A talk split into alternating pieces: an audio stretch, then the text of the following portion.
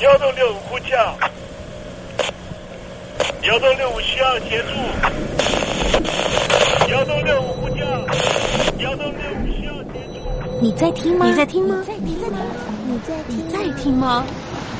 人生如航行，去与返，载满多少故事？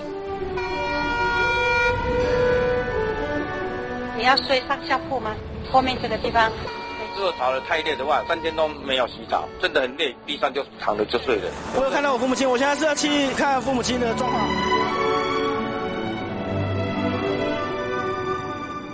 聆听故事湾，让每个故事找到属于自己的码头。我到了那儿以后，我们就往妈妈家去。我一到那边，就感觉我妈妈已经她能够活活下来都不容易。我知道，他没他没跟我讲，我也不敢问，好好苦。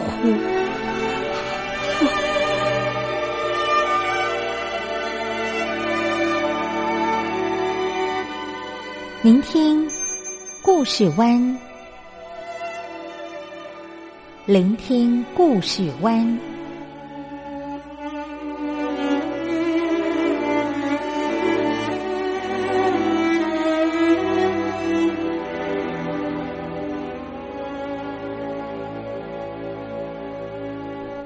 故事总有一个停泊的港湾。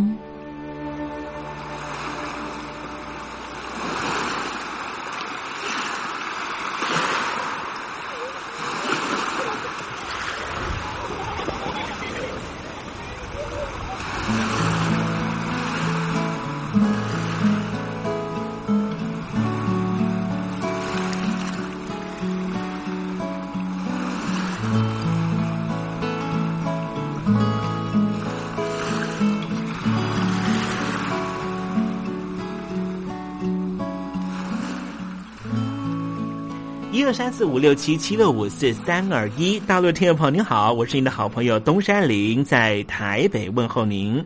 正在为您进行的栏目就是聆听故事湾，一二三四五六七七六五四三二一，全年无休，每天在空中为您服务。您在每天的凌晨三点十分，或是傍晚的六点十分，都可以在光华之声频道收听到这个栏目。聆听寰宇趋势，不用太多解释，因为聪明的你心中自有诠释。亲爱的听众朋友，我们的节目早晚各一次，听众朋友你可以选择最适宜的时间，和东山林共度这短暂的五十分钟的时光，就在光华之声的频道空中相见。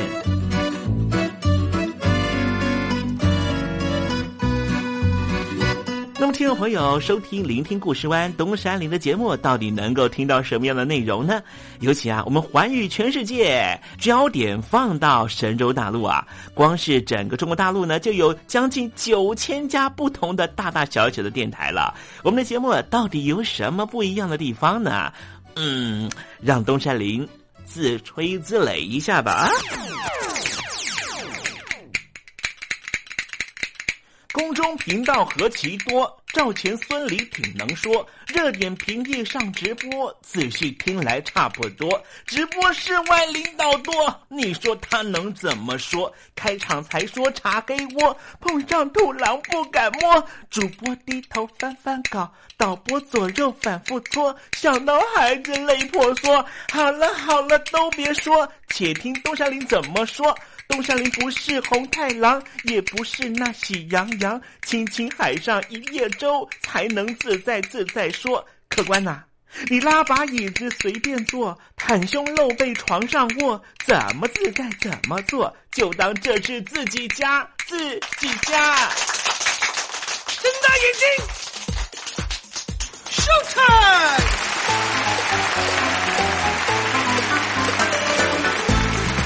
听众朋友，你好，我是你的好朋友东山林，在台北问候您。正在为您进行的栏目就是《聆听故事湾》啦。为什么节目的开场要这样的隆重呢？因为在凌晨三点钟的时候才进行我们的节目啊。听众朋友可能正在打瞌睡之中，或是呢在睡梦之中，所以呢要赶快把听众朋友呢让那瞌睡虫踢到九霄云外啦。听众朋友，今天的节目非常的精彩，千万不要错过喽。那么精彩的内容到底包含了什么呢？赶快让东山林为您报告。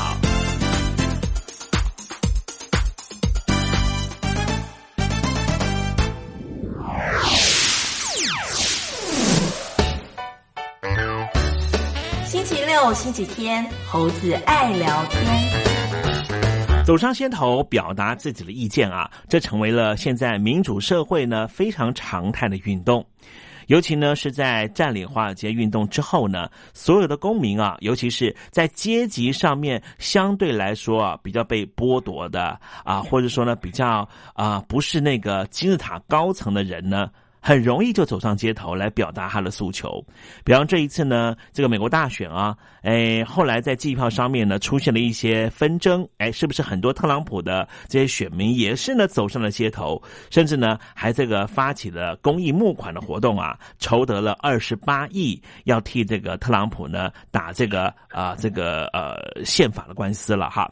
我们待会在时政李董德的环节呢，就来谈谈这公民的运动走上街头来表达自己诉。求的这个趋势啊，今天节目的下半阶段为您进行的环节就是电台推荐好声音。我睡着听爱情走过，只愿贴近耳朵，自己不说却还听说，明天你的经过，我心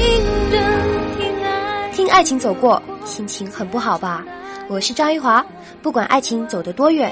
记得收听东山林的节目，心情一定可以快活不少。我睡着听爱情走过，只愿贴近耳朵。这里是光华之声，在台北发音。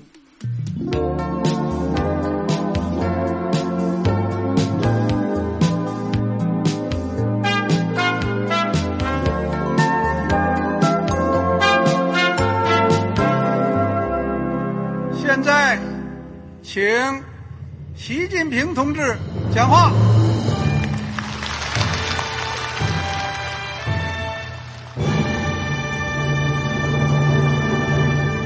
中国梦必须紧紧依靠人民来实现。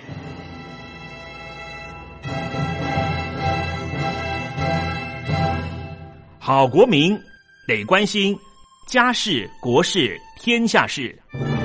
呃，谢谢发言人。我们注意到啊，现在那个外面有很多关于前中央政治局委员周永康的一些消息和报道。我不知道发言人对这个事情有没有什么可以呃透露、可以披露的。国家对于公示啊，不是什么东西都要公示的。我只能回答成这样了，你懂的。作为天津市来说，每年要偿还的这个公路建设的贷款量有多大？哎，这个。好国民得回避时政敏感议题，因为他这个这个事儿我就不好再说太细。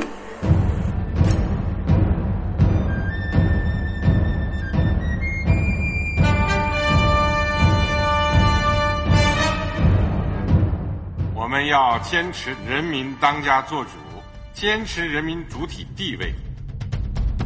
任何官方不宜说太细。期望您体谅的话题，尽在时政，你懂的。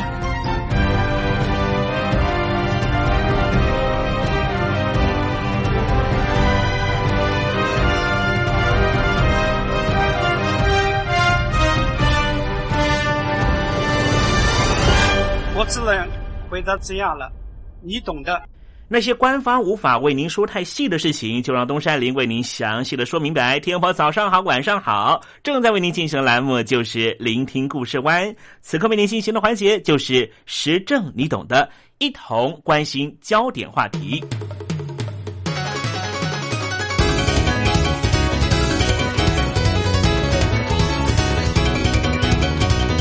加拿大有一本杂志。专门批评资本主义的走向。这本杂志叫做《广告克星》。在二零一一年夏天的时候，在部落格上面登高一呼，希望大家一同去占领华尔街。果然，就在二零一一年夏天，这消息经由网络如星火燎原般的扩散开来。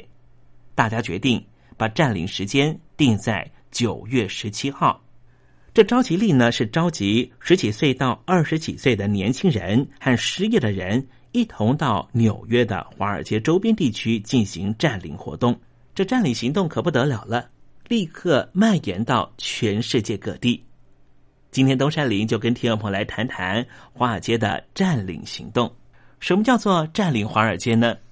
如果只透过画面来看，我们好像会看到有一群人就在高楼大厦林立的市中心，距离前双子星大楼不远的地方，找了一块高贵公园广场的用地，搭了一个帐篷，就在这里坐下来。这样的描述是没办法掌握占领的精神的。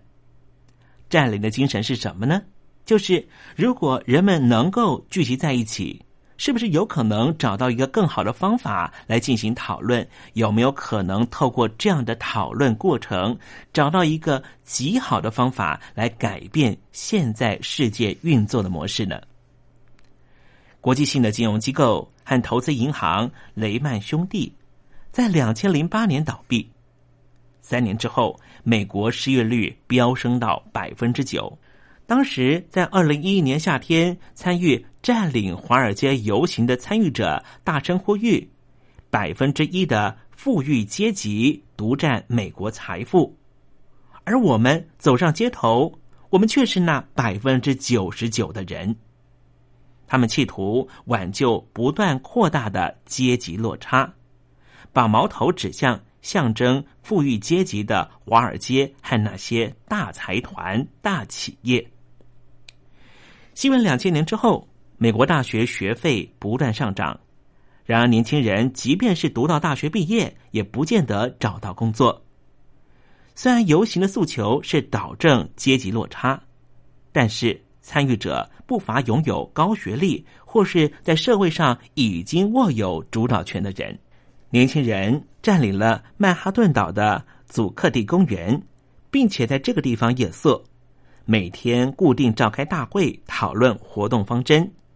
现场还设有调度食物的食物组，以及负责处理参与者身体不适受伤的医疗组。这场示威抗议不仅蔓延到波士顿、华盛顿、芝加哥、迈阿密、洛杉矶。甚至进一步延烧到国外，蔓延到南美洲、欧洲、亚洲、非洲、大洋洲各地，成为新一波反对政治财团勾结、占领政府机构的社会改革运动。参与者的主张多半是理念式的，例如不为利益、以人为本，不要企业主义，要民主主义，立刻废止经济奴隶制度等等。并没有提出具体要求，批评的对象则包括独占利益的部分企业、接受大企业政治现金的政客，以及不敢违背企业家们意见，因而调整施政方针的美国政府。投资人、知识分子、大学教授之中，有不少人同意这些年轻人的主张。当抗议活动开始一个半月左右。就累积了超过四十万美元的捐款，连美国总统奥巴马也表示，这场活动体现了美国人心中的焦虑。持续了将近两个月的占领行动，随着纽约警方封锁公园后画下休止符，但是占领华尔街的精神并没有消失，而是朝向在地化、草根性的方向发展。例如，游行抗议的参与者成立了各种民间团体。鼓励全镇的民众将存款从大银行全部移转到在地小银行，并且定期召开小型市民会议等等，试图从方方面面导正目前存在的阶级落差的问题。其中有一个以罢免债务为名的团体，试着筹措小额募款，帮助那些正为债务所苦的人还债。还有一个行动叫做“占领住家行动”，鼓励民众大量的涌入被政府查封的住家，和债权者交涉。二零一二年十月，美国东岸遭到飓风山迪肆虐，随即有人在 Twitter 上面发动了占领山迪的活动，号召群众到灾区担任职工。这些活动的成员不光是来自于年轻阶层。甚至连他们的父母、祖父母那一代也都一起参与，活动性质也变得比较朴素。在占领华尔街一周年纪念活动举行的时候，当时参与的干部佩顿就说：“我们做这些事虽然都不是能够吸引媒体拍摄的华丽行动，但是我们确实需要这些具有象征意义的活动。”二零一二年九月十七号。华尔街再次出现了游行队伍，有的人远从西雅图飞过来，也有人是在通勤中加入游行行列，或是午休时间加入游行行列的上班族。在当天下午，祖科蒂公园聚集了各种不同职业、年龄段的群众。其中一名参与者认为，虽然知道这么做也无法改变现状。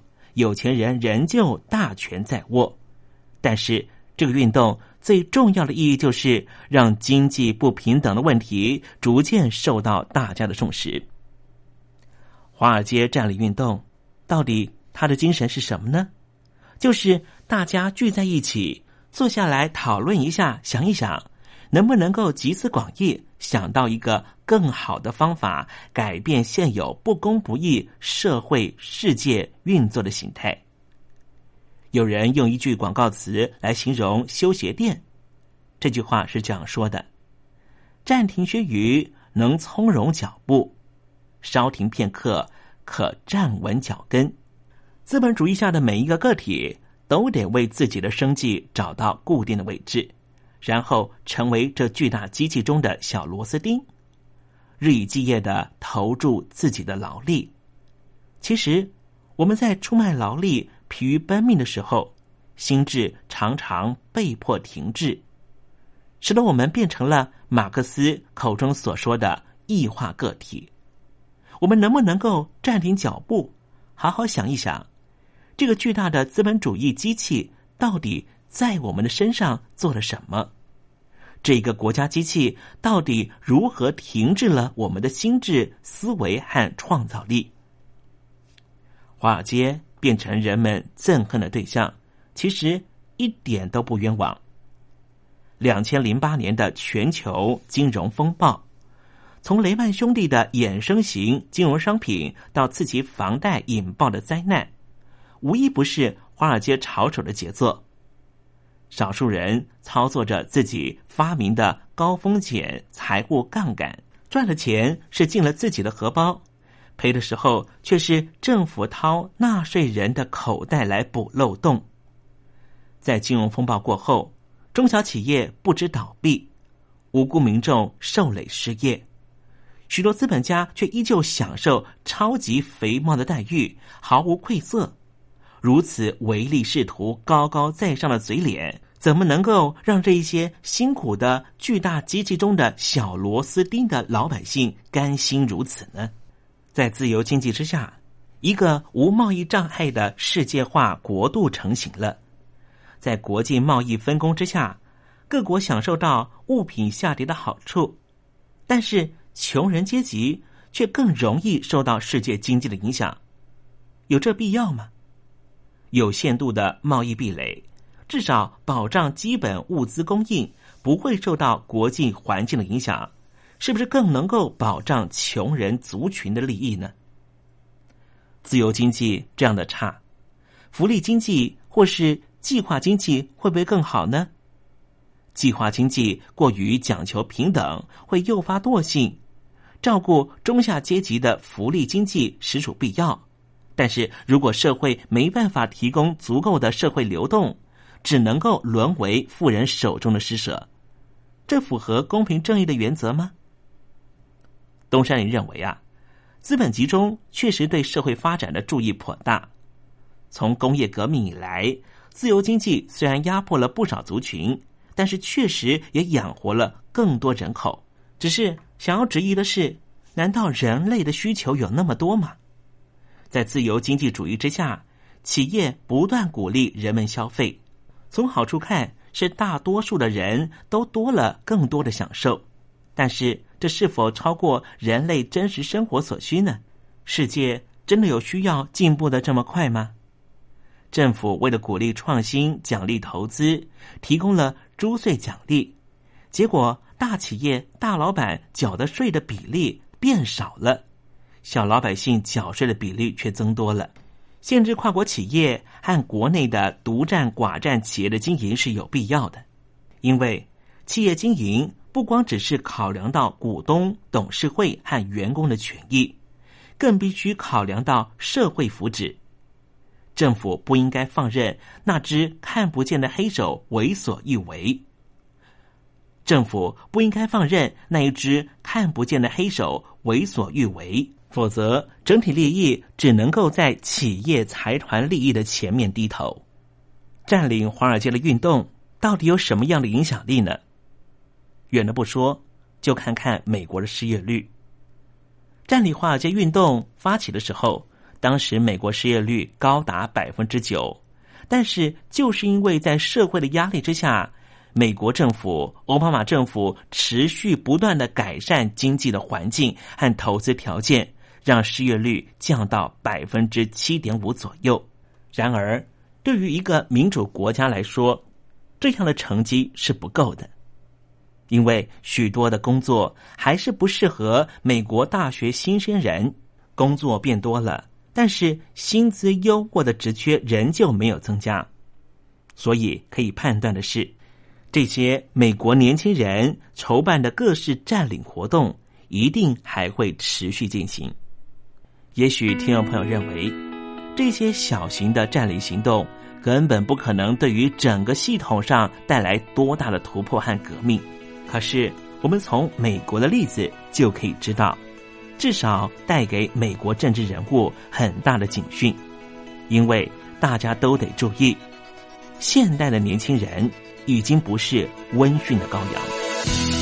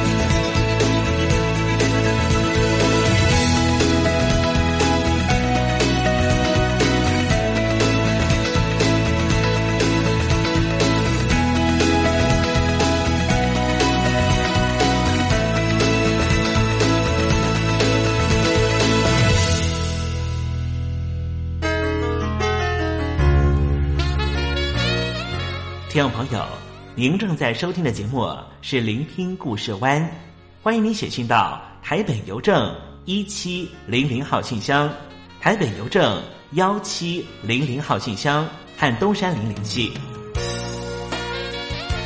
东山林就是东边的山里有只麒麟的东山林，东山林等候您的来信哦。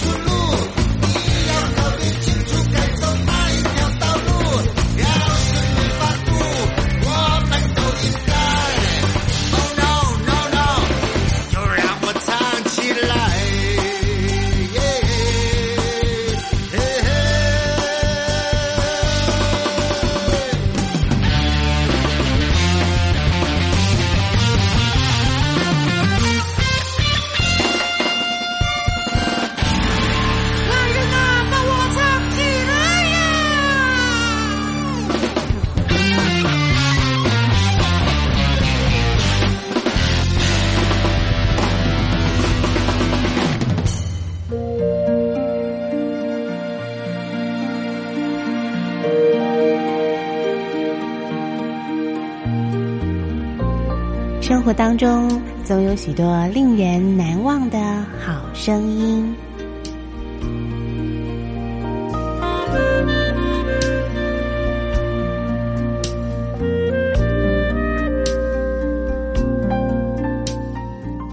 电台真心推荐，只讲给你最好听的好声音。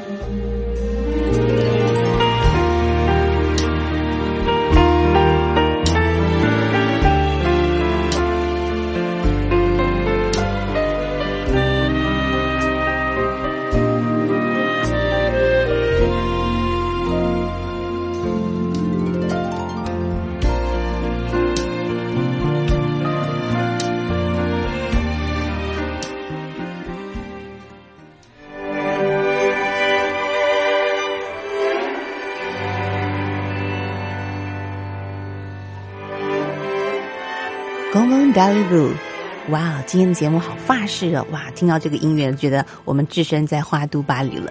对了，今天的电台推荐好声音呢，要为您推荐就是柏林爱乐十二把大提琴所推出的演奏专辑《花都巴黎》。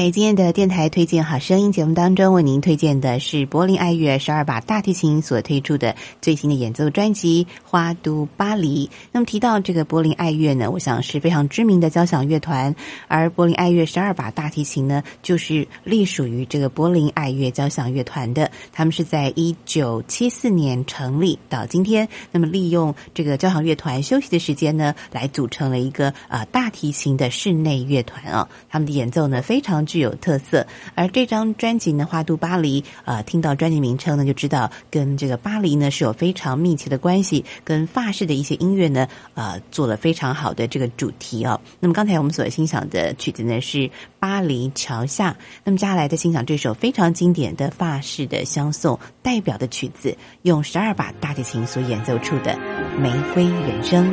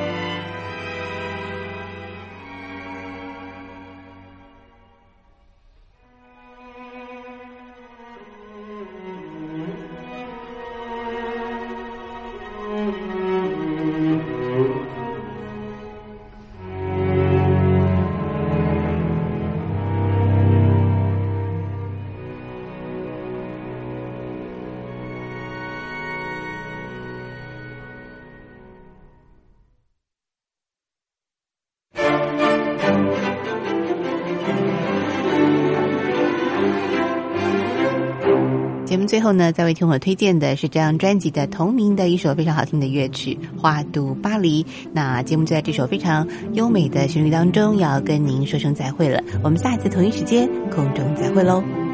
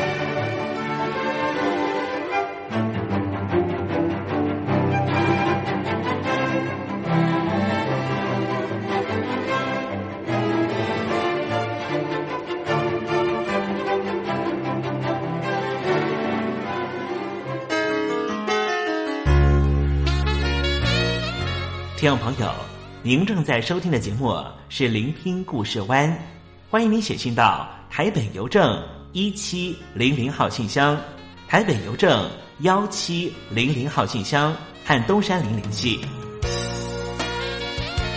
东山林就是东边的山里有只麒麟的东山林，东山林等候您的来信哦。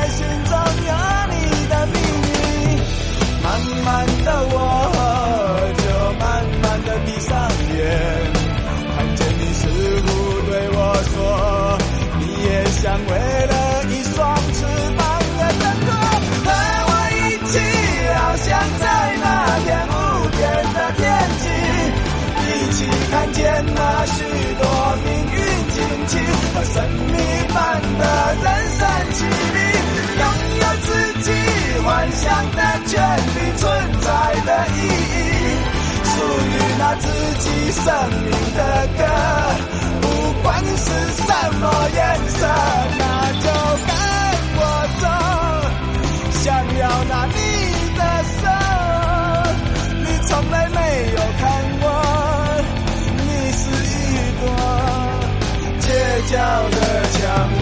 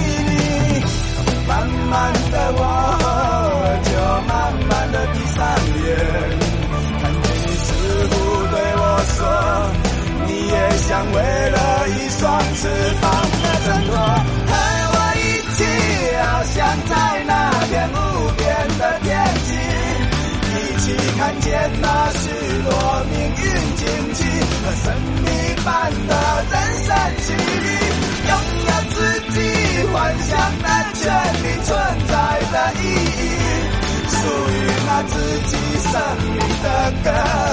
不管是什么颜色，那就跟我走。想要拿你的手，你从来没有看过。你是一朵街角的蔷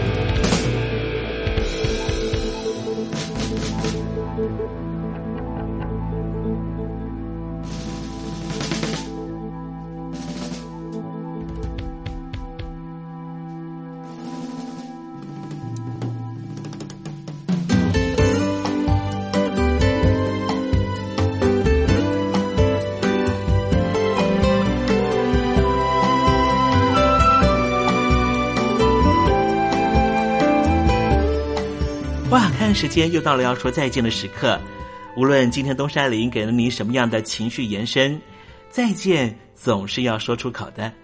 但是，我最亲爱的小伙伴，你知道吗？比起再见，其实我们更擅长想念。每一次的再见都是为了下一个再相聚，不是吗？我没办法确知明天还会不会在这里见到你。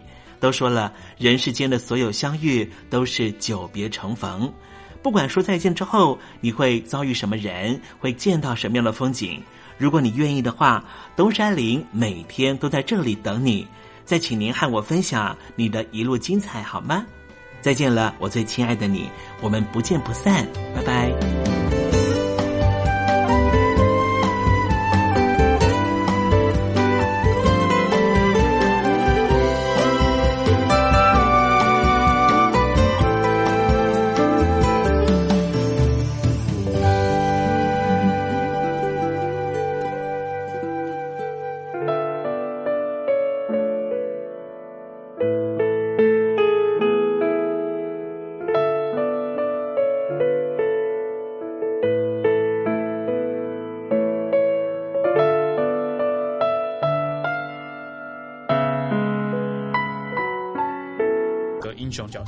黑豹他们非常小心的去处理他的一些细节。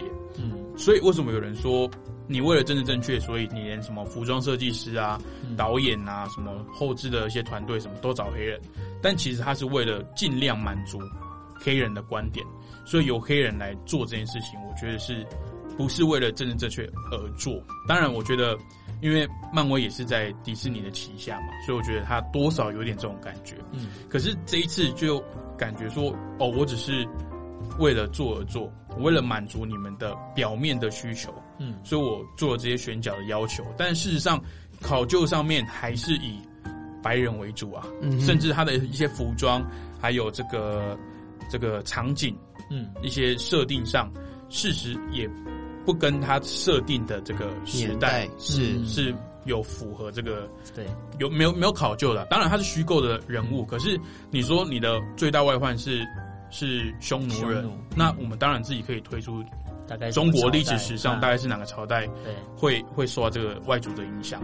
所以我觉得迪士尼身为这么大的一个一个 IP，他在他的作品里面放这些讯息，他如果做得好的话，嗯。像 Alan 你的专业是植入性行销嘛，专业啊，好像是他他如果放了一些正面的讯息，嗯那有可能就会扭转刚刚米娅提到的这些所谓的刻板印象。可是如果他做不好的话，那只会让这个刻板印象又更加深而已。而且我们以前我们昨天才聊到这个，就是呃，我们以前看的动画，其实我们是先看中文版的。哎，是。因为那个时候台湾的戏院其实会，应该说现在还是会啊动画基本上都会有个中配啦。只是我我觉得现在的比例好像比较对，嗯嗯以前是几乎是一场中文就是一场英文，对，就是让家长去选择。那通常你带小朋友去看的，看一定是选中文版嘛。嗯嗯嗯那我们那个时候对那个木须龙的配音吴宗宪就非常的有印象嘛，嗯。所以我们对这个角色就是他的印象是深刻的。嗯那中文版这件事情，你现在回去看音配的《花木兰》，不管是动画版的还是真人版的，你都还是会觉得有点吊诡，有点尴尬。嗯，对。那除了电影本身，或者是我们刚刚讲迪士尼的宣传本身，嗯，我自己突然间想到的是，你在刚开始提到所谓的影评的这件事，嗯哼，我觉得我们都太习惯做一件事，就是我们太习惯那个二元，就是没有灰色地带，就是非黑即白的部分，非我族类，你就是就是异类。out，就你只有 你只有我跟我同类的人跟异类这两种分别。嗯哼，对，所以所以为什么会有一个强迫表态的问题，就是因为、就是因为大家会觉得，如果你今天不表态，你是不是就支持他？对。那如果说你今天除除了支持与不支持，你有第三个立场，或者是你有自己的想法的时候，那这样子的人要怎么存在？我觉得这是呃整个看下来，我觉得这这件事情除了政治的，比如说内容上、嗯人上面有政治的问题之外，我觉得看到最可怕的就是在呃整个文化层面，大家都太习惯了二元，二元的分类，而且越来越二元。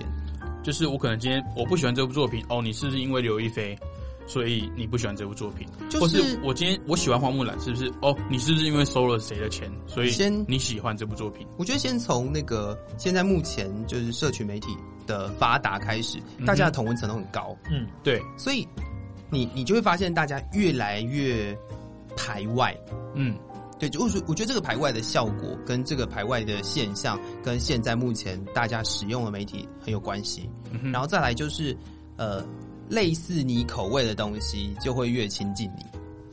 对，就是这这种这种东西就会就会持续的发生，然后你就会吃越多之后，你的你的那个呃，就是多元性跟你多看的东西就越少，自主思考能力越来越降，就是你就会习惯说，今天、呃，如果你身边有一个人提出跟你不一样的意见的时候，你没有办法去接受。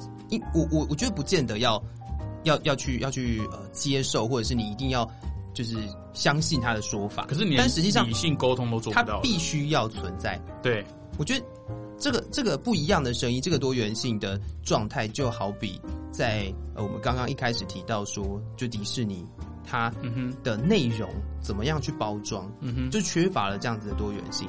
因为每一个你你到现在的小朋友都还是可以朗朗上口，那个王子跟公主从此以后过着幸福快乐的对对对日子，对对对，但实际上它并不是如此啊。嗯，就可能王子跟公主，比如说公主会自杀，因为受不了王子。因为白雪公主、小美人鱼、灰姑娘啊、睡美人这些都没有续集，绝对不会啊动画都只有一集而已。对啊，它的结局就是哦，从此以后白头偕老，然后就是幸福美满一辈子这样子。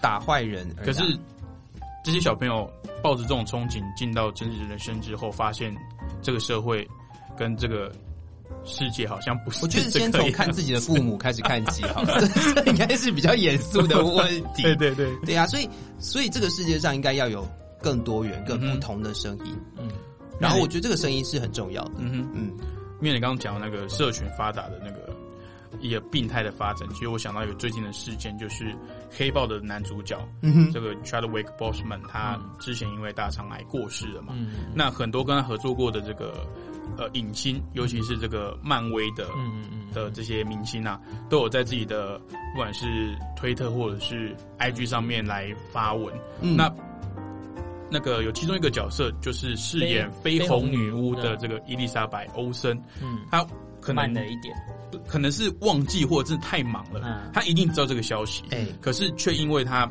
比其他明星还晚来发布这个悼念的悼念文啦，嗯就被网友抨击，甚至围剿，最后他把自己的 IG 给关了。哦，那我觉得这种这种行为就是很病态，就是病态啊嗯哦，你你没有发哀悼文，你是不是不会难过？你是不是冷血？我觉得这种都是一个嗯这用因为社群，嗯然后去去影响到米娅刚刚讲到的，就是自己的多元思考的部分，就是一个风向的感觉。那也带回来，刚刚就是台湾影评圈发生一个非常有趣的消息，就是你这几天，如果你是有粉丝团的，你可能会因为推荐《花木兰》这部电影而掉了很多赞，哦或者是你自己是以个人名义来发文的。如果你喜欢《花木兰》这部电影的话，嗯你会收到很多那个怒的那个 emoji，、所以我觉得，呃，还是要跟各位听众朋友来沟通一下，就是虽然说政治跟艺术是密不可分的，嗯。但是并不要去不要去因为说我喜欢哪部作品，或是我不喜欢哪部作品，呃，就觉得说他的为人或是他的立场嗯跟你不一样，那非我族类，我就是要围剿到底。嗯。所以不管怎样，影评这种东西真的是很主观的，喜欢就喜欢，不喜欢就不喜欢。那影评之所以存在，就是刚刚我们有提到，就是大家的同温层不一样嘛，嗯那你就是去找呃你自己喜欢的同温层，像老谷的影评已经尽量的客观了，但是对于可能花木兰啊，甚至这个。环太平洋二，我之前在节目上也有 也有也有表态过了哈，所以就是大家自己去去找到自己适合自己的同温层的影评。嗯如果你不喜欢老谷的影评，那可能你来信来建议，或者是 呃，我们可以再讨论嗯我怎么讲，大家会听得比较舒服一点，因为毕竟这不是一个呃批斗的平台。嗯本节目的宗旨还是要推广好看的电影，或是给大家不同的这个立场去分析、去解析一一部电影哦。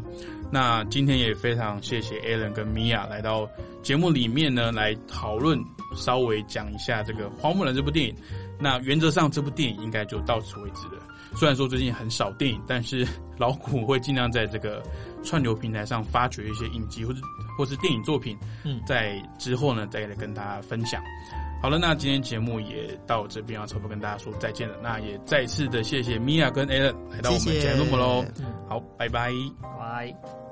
好的，那今天节目也到了尾声，要跟各位听众朋友说再会了。如果你对节目有任何的问题，或者想听老古我介绍哪部电影的话，不一定要是院线片哦。那一样欢迎来信到台北邮政一七零零号信箱，或是电子信箱到 l i l i 三二九 m h 四五点 hinet 点 net，只要署名影视集结号或者是老古，我就可以收到喽。那一样也跟大家再报告一次这个。每台湾时间每个礼拜天的凌晨下午凌晨四点，还有下午六点跟晚上十点，我们准时在空中跟大家讨论分享电影哦。那最后老谷的活动赶快到九月底而已，只要你寄信来跟我分享你在电影院的经验，还有你为什么喜欢看电影的原因，就有机会得到精美的赠品哦。好，我们下次见喽，拜拜。